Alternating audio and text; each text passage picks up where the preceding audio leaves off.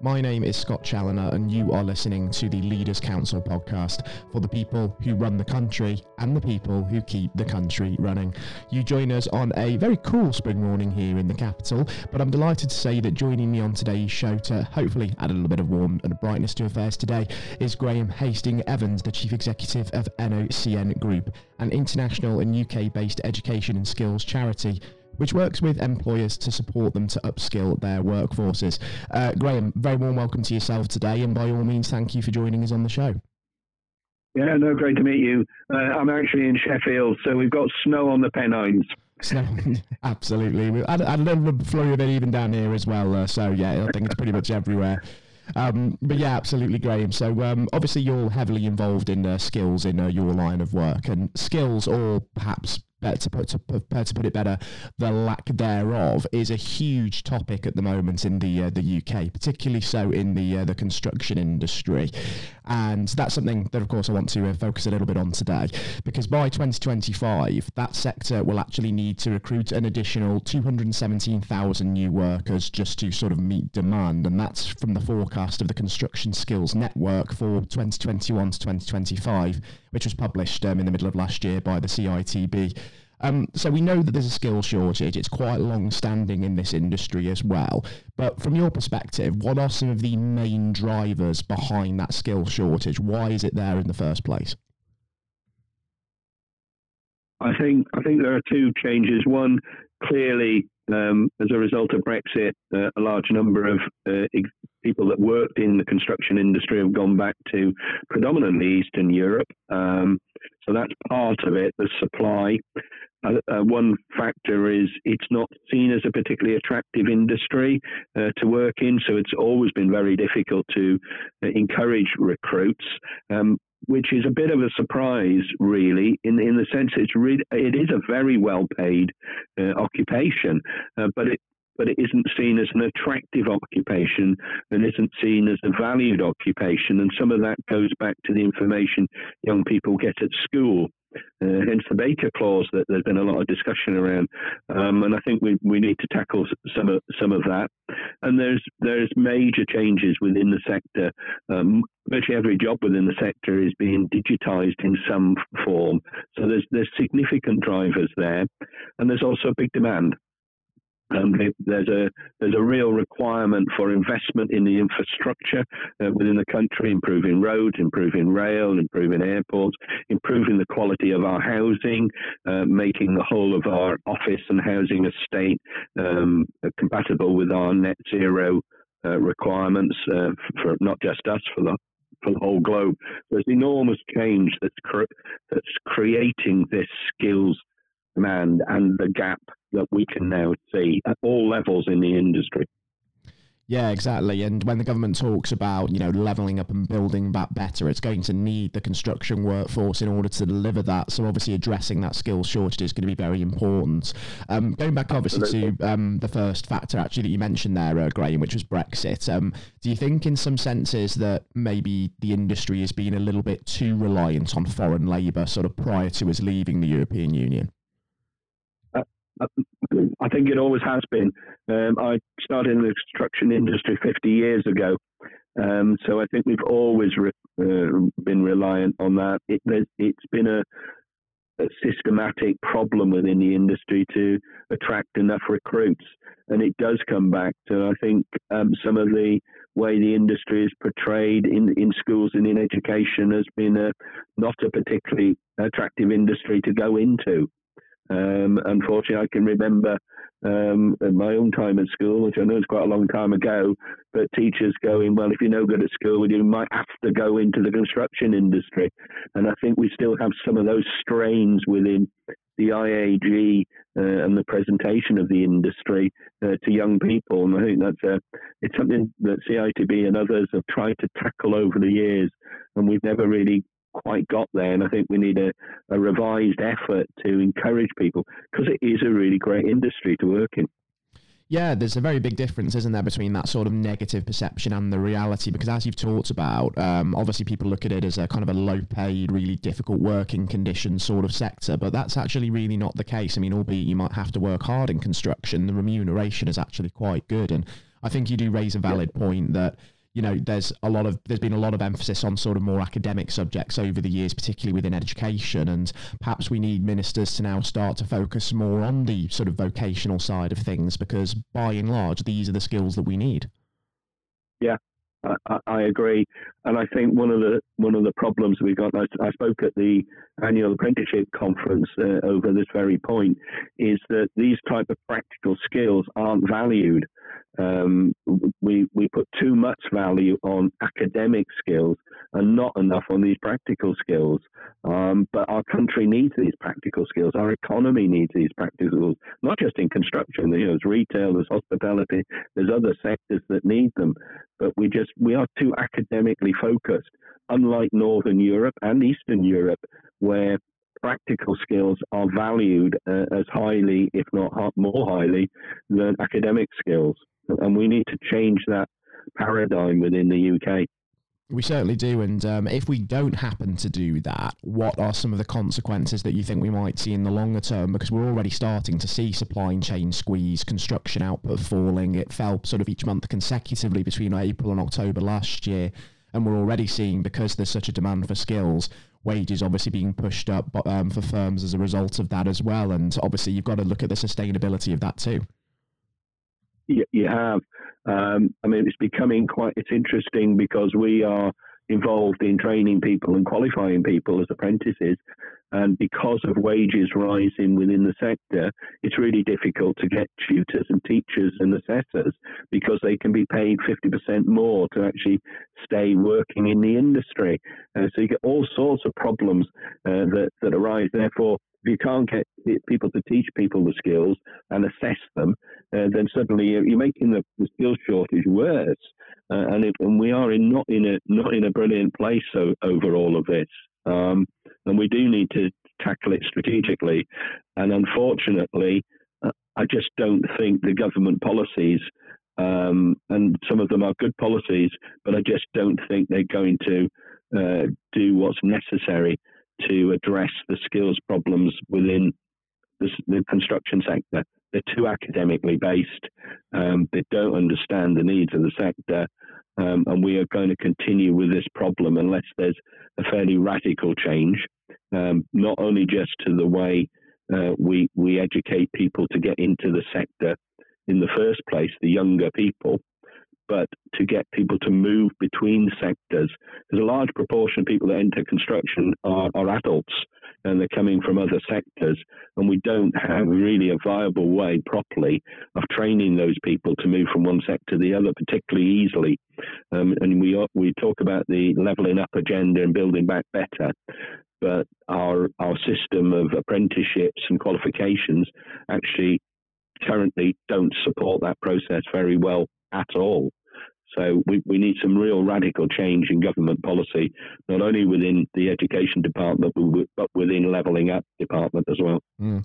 And I suppose, obviously, the entire situation has also been exacerbated by the pandemic as well, hasn't it? Because that's been another driver of, you know, sort of those foreign workers going back alongside Brexit. And you know, we're also seeing the impact of an aging population as well. You're seeing, of course, that a lot of those people coming into construction are adults, and eventually they're going to hit that retirement age. They're going to leave the industry, and they're also going to need to be replaced. So there are other factors in play here, aren't there? There are, and they've been around for a while. I was I headed up the employment and skills on the building of the London Olympics uh, just over ten years ago now, um, and we could we we we could see this problem coming. You know, a, a relatively aged workforce that's going to start retiring. And we just haven't done enough. Um, that problem is still with us.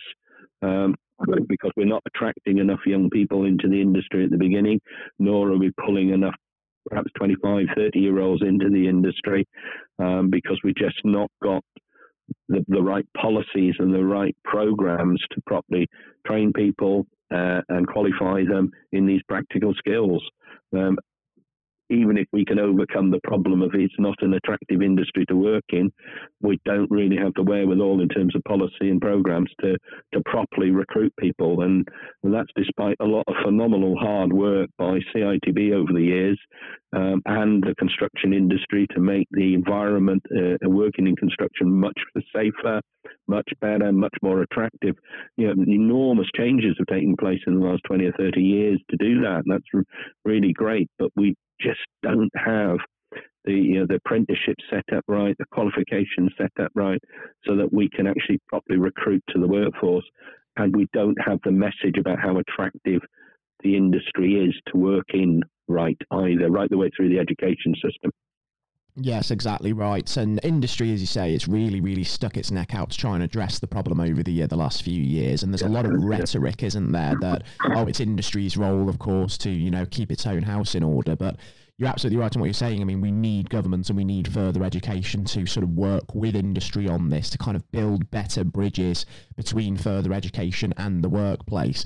And what seems um, also really important to me as well is that when you look at these apprenticeship schemes, there needs to be more flexibility for people who want to upskill and want to train, but perhaps do have childcare commitments and other things. So making apprenticeships more flexible, that's also going to be a very, very key part of this. I think that's I think that's right. Um, uh, they aren't flexible enough, and what we haven't got right is good um, progression routes for people to develop. Um, we we've got part of the European system, and I, I, when I was young, I worked in Europe, so I'm, I've actually got some personal experience of, of, of uh, developing skills in construction and, uh, under the European system when I was young. Um, we've got elements of the European system of progression uh, and flexibility, but we haven't got them all. And we've got a mantra, unfortunately, that we want to get everybody to level three and A level. And the bulk of the construction workforce isn't at that level at all, is at level two. Um, but with the need to progress up to level three and beyond. I mean, that, that, that, just doesn't exist. We just don't have that in our apprenticeship arrangements. We don't have it in our qualifications. So we're stymieing ourselves from policy right from the beginning. And to say we're going to drive everybody to level three um, is just utter madness in construction. The reality is it, it, it's level two, and, and, and, there's massive shortages mm. at that level. Um, and government policy really heading almost in the opposite direction with the consultation started on level two now um, to sort of reduce the amount of qualifications and training at level two. It's, it's a completely uh, worse thing that can happen for construction. We just don't, we haven't got policy lined up to crack this problem. Um, and, and it, it, needs to be much, much more flexible. Mm. If somebody wants to move between you know hospitality uh, and become a carpenter. Um, it's a it's a case uh, an example I've come across recently. Um, that's really hard. That's that's just mm. it, it, we make it so difficult. Yes, um, and we need to be able to make it easier for people to get into the industry. We just don't do that at the moment, and there needs to be a complete rethink on government policy. Uh, mm. And if if they don't do that, then this problem is just going to get worse. Yeah, do you think investment could play a real part in that? Because when obviously it comes to somebody leaving a role that they currently have and then moving into construction, then having to do all of the associated training, I mean, presumably that's yeah. going to have to happen before they can actually earn remuneration in construction. So yeah. obviously investment yeah. to make sure that they are sort of financially set up during their training period before they can go into work and earn a wage for themselves. That's also something to consider, isn't it? It is. It is. We've seen some some of that happen. Um, during the pandemic because people were paid under furlough. So I've seen a couple mm. of cases where that's happened uh, and people were effectively supported through the furlough arrangements to reskill, um, but they they're gone. Um, so um, and we haven't really got a way of now dealing with that, and and the apprenticeship levy arrangements don't allow us to easily do that. Um, there's no other form of sort of skills tax or or support that's easily available. The government says they'll they'll help adults with level three, um, but most of these jobs are at level two. Um, so you know there, there there isn't at the moment the investment support easily available for people to to make that journey. Mm. And I suppose one thing that they could look at doing as well is actually, you know, getting people in at that level too. And then, you know, the workplace experience, they could actually almost be training on the job, couldn't they? Invest in work experience, get them actually onto construction sites, into firms doing the, the job, and then sort of learning yeah. and gaining their qualifications as they're working. That, that, that is true. In fact, we are, we're involved in the, the level one occupational traineeships, which is a, actually a brilliant program. But unfortunately, funding stops at 24. So if you're a young person, mm. it's fine. Uh, if you're an adult, um, no. Um, so it, it, it's trying to make sure all of our policies work. So if we if we're going to give somebody some basic training to get them into work from which they can then develop, you can't say, well, we're going to stop doing that at the age of 24 when we know for many of the construction trades, particularly the ones on the infrastructure side, that's the civil engineering side, which is where I predominantly, where I my, my main experience is, then you tend to attract more adult workers um, into it to drive great big construction plant and, and, and build nuclear power stations, and that it, you do attract a lot of people that are over 25 uh, as new entrants into into it. And at the moment, the policies don't don't really easily support that journey of somebody moving from one sector into construction in that in those sorts of areas. We just don't have the policies to support it or the funding mechanisms because mm. the levy doesn't. The levy is about getting somebody into a job, you know, a young person into a job first time in in the main. Mm. It's an incredible. Um, um, so sorry to cut you off there, Graham. It's an incredible catch twenty two, that isn't it? That funding stops at twenty four, and so with all the funding aimed at the under twenty four group, that's the most challenging demographic to actually get into the industry in the first place. So obviously your uptake yeah. there isn't going to be so significant until that's addressed. No, no, no, that, that, that's true. Um, and I think I think the difficulty is that a lot of government policy is aimed at that sort of 16 to 24 age group, which is to get people into the industry uh, first time round, and, and that is good. That's that is a priority. I, I accept that. Um, but if we're going to do that, when we're going to have to really do something serious about the Baker Clause, we're going to have to really do something serious about the, the, the way that education puts over the construction industry to young people. But a large proportion of the people that had come into construction come in uh, after after the age of 24, and at the moment we just don't have that that sort of policy support to facilitate that that change. Um, so we I think there's not an understanding within government policy and skills at the moment about the importance of people moving sectors after after the age of 24 and upskilling. The, the, uh, we talk a lot about leveling up and building back better, but at the moment they are just slogans, and there is no proper, real programs that's going to make that happen. Um, and what the Department of Education is doing with its apprenticeships, with its level four and level fives, um, its its T levels, is not tackling at all leveling up and building back better mm. because it's all really aimed at getting somebody into a job first time. You know, a, a young person, new entry into the sector. That is a priority. I accept that, but there's two priorities. There's the upskilling and the moving people who are adults and we just don't have the, the policies, funding mechanisms, um, qualifications, um, training in place to properly do that. Mm, and it feels like ministers have really missed a trick with that, haven't they? Because there there has been a lot of positive groundwork with the levy and with that sort of um, movement that we've seen during the uh, the pandemic and indeed afterwards, aimed at yeah. young people. But you've got to make that accessible, make that go further to yes. sort of reach out to the adult workforce so that they can make that transition because it seems as if it, there are plenty that want to do that. Yeah. Yeah, I, I, suppose because of my experience on, on the Olympics, and you know, you presented with the problem: how do we how do we upskill and get unemployed people into work? You, you have to mentally think through. Uh, yeah, I've got to get some young people in, uh, but I've got to get adults in. And having been through that, that sort of personal experience on the Olympics, I re- I realised the importance of of having a two pronged strategy towards skilling. One is young people, which the Department of Education has done quite a lot around. Yes, um, some of that good. Mm. T levels not really very good for the construction industry. They might be for other sectors, but they're not. They're not working brilliantly in construction. Um, so they've done a lot of good work. The the, the level one uh, occupational traineeships. You know, there's some really good stuff there but they're only tackling one of one of the major areas they need to tackle. They're not tackling the adults, and they're not, not tackling the upskilling. Um, so, um, and, and at the moment, the levelling up department's not doing that either. So there's a big gap in government policy here, massive gap. Yeah, absolutely. And if you happen to sort of be the education secretary for a day, Graham, or working within that levelling up department, what sort of policies would you sort of personally try and implement to sort of address that problem from your point of view? Uh, there's two things that I think I'd do. Um, one is to put in a proper funding mechanism for adults.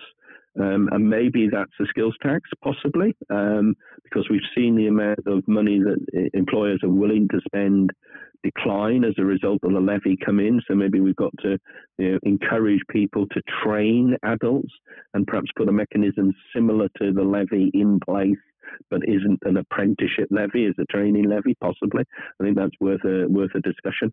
And the other is we need proper training programs and accreditation qualifications that upskill people. At the moment, everything has been de- designed as one big massive course that you do three years at university or two years at college or two years at A level.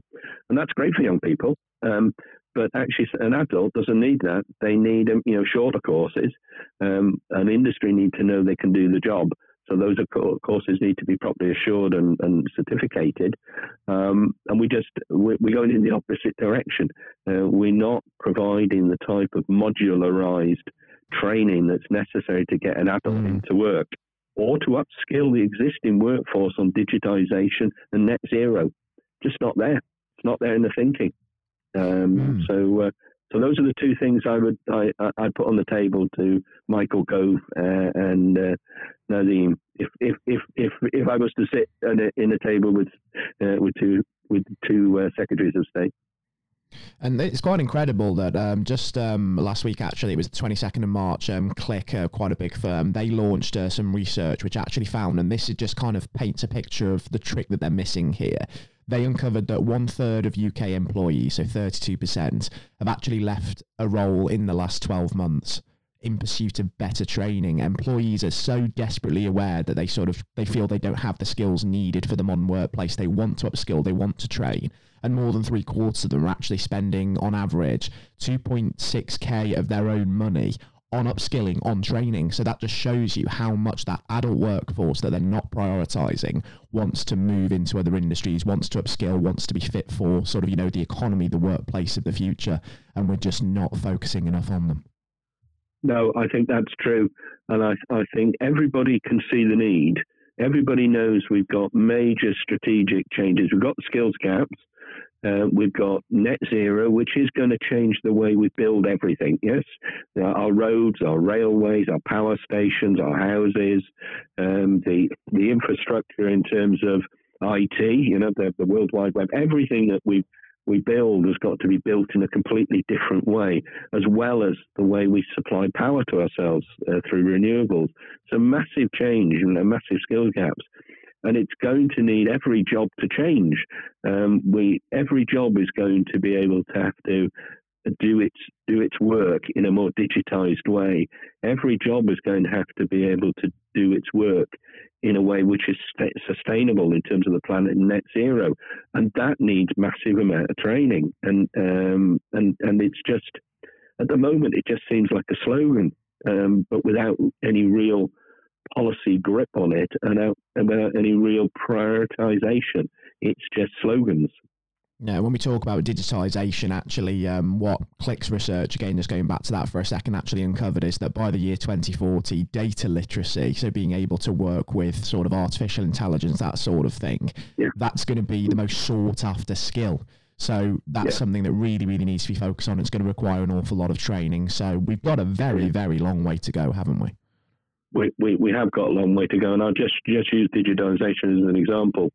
Um, we, we don't need to send somebody back to do a T level or a full apprenticeship, yes, to be a bricklayer or a steel fixer or a engineering technician or whatever it is. What we need to do is to take somebody that's already got most of those skills and give them a short course that teaches them digitization, teaches them what they need to do for net zero. And um, and, and, we're just a million miles away from thinking we've got to do it, let alone have the programs in place. Um, yeah, we, we've got a long, long way to go. And we don't have the same sort of flexible arrangements and progression arrangements in terms of developing our people that I've seen in Northern Europe uh, when I worked in Northern Europe. Um, Uh, we we just we just haven't. So we've got a massive uh, challenge ahead of us. Hmm. And I suppose what we don't want to happen is simply for the government to kind of kick the can down the road by just classifying construction as a shortage industry and relaxing immigration laws just to get more workers in from the EU and abroad to kind of plug the gap. I mean, as a short term fix, that's all well and good, but this is a very long term problem that we need to get a grip on. Yes, it is. And, and, and, what I've talked about in terms of construction is actually applicable to other sectors as well in, in, mm. in many ways. Um, but construction's always had that problem of not being seen as an attractive, um, valued uh, set of uh, skills uh, and occupations. So it's got an added problem to try and try and deal with. Um, and despite a lot of work by CITB and the, and the, and the industry over the last you know 30 odd years, there's still a massive gap um, and and we need to to try and we we def- desperately need to try and fill that gap. Mm, we certainly do, absolutely right. And as we sort of think about the kind of immediate future in the next 12 months, uh, just before we wrap things up on the uh, the program today, Graham, I'd be interested to understand sort of what some of your priorities are going to be with within NOCN to try and sort of continue to address that, but also what you'd sort of like to see in terms of progress on the policy front. I know we've discussed some of that already, but just obviously in brief. Uh, in terms of policy, I would like the government to um, set aside its prejudices over level three and level two mm. and to realise that it's got to have proper upskilling qualifications um, and progression. Uh, I'd like it to really get to grips with with that and maybe a skills tax um, uh, to, to actually facilitate and support the levy. So those are the policy things I'd like the government to focus on now. Um, in terms of us, NOCN, we will continue the journey over the last two years. We're being asked by industry for these smaller qualifications and training courses for upskilling. And we've been developing a whole range of those uh, with employers. Um, and we were, we're con- going to continue down that same road because we think that's what's necessary for the industry. But it's not.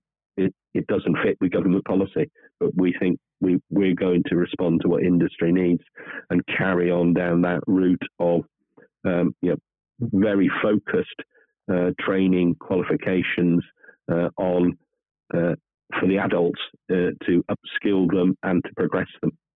And hopefully, ministers do recognise that disconnect and recognise that, you know, policy needs to stretch further than it is doing. That's going to be kind of like the key thing.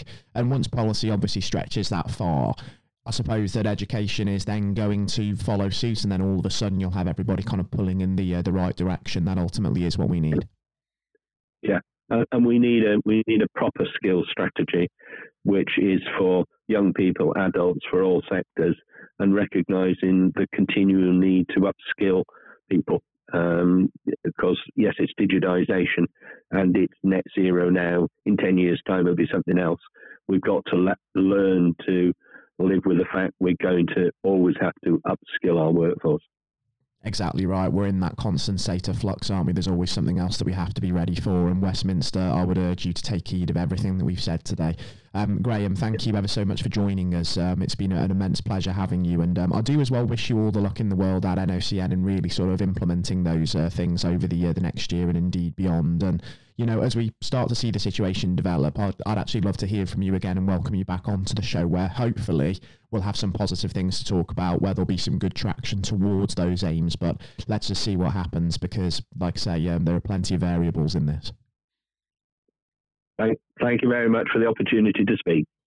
It's been an immense pleasure having you on the program, Graham, and Graham Hastings Evans. To everybody here um, listening into the uh, the podcast, I hope you thoroughly enjoyed the interview and hearing what he has to say on the current skills shortage in the construction sector because it is an incredibly important issue. And just for anybody tuning in, if you do have anything else to uh, to say to us, then all means do write into us at the www.leaderscouncil.co.uk and via our website you can also apply to be on the program at forward slash apply if you do feel that your own firm has a similar story to share or even has its own tale of successive innovation to air on the podcast. Until next time, to all of our regular listeners, you have been tuning in to the Leaders Council podcast with your host, Scott Challoner. Do take care and goodbye.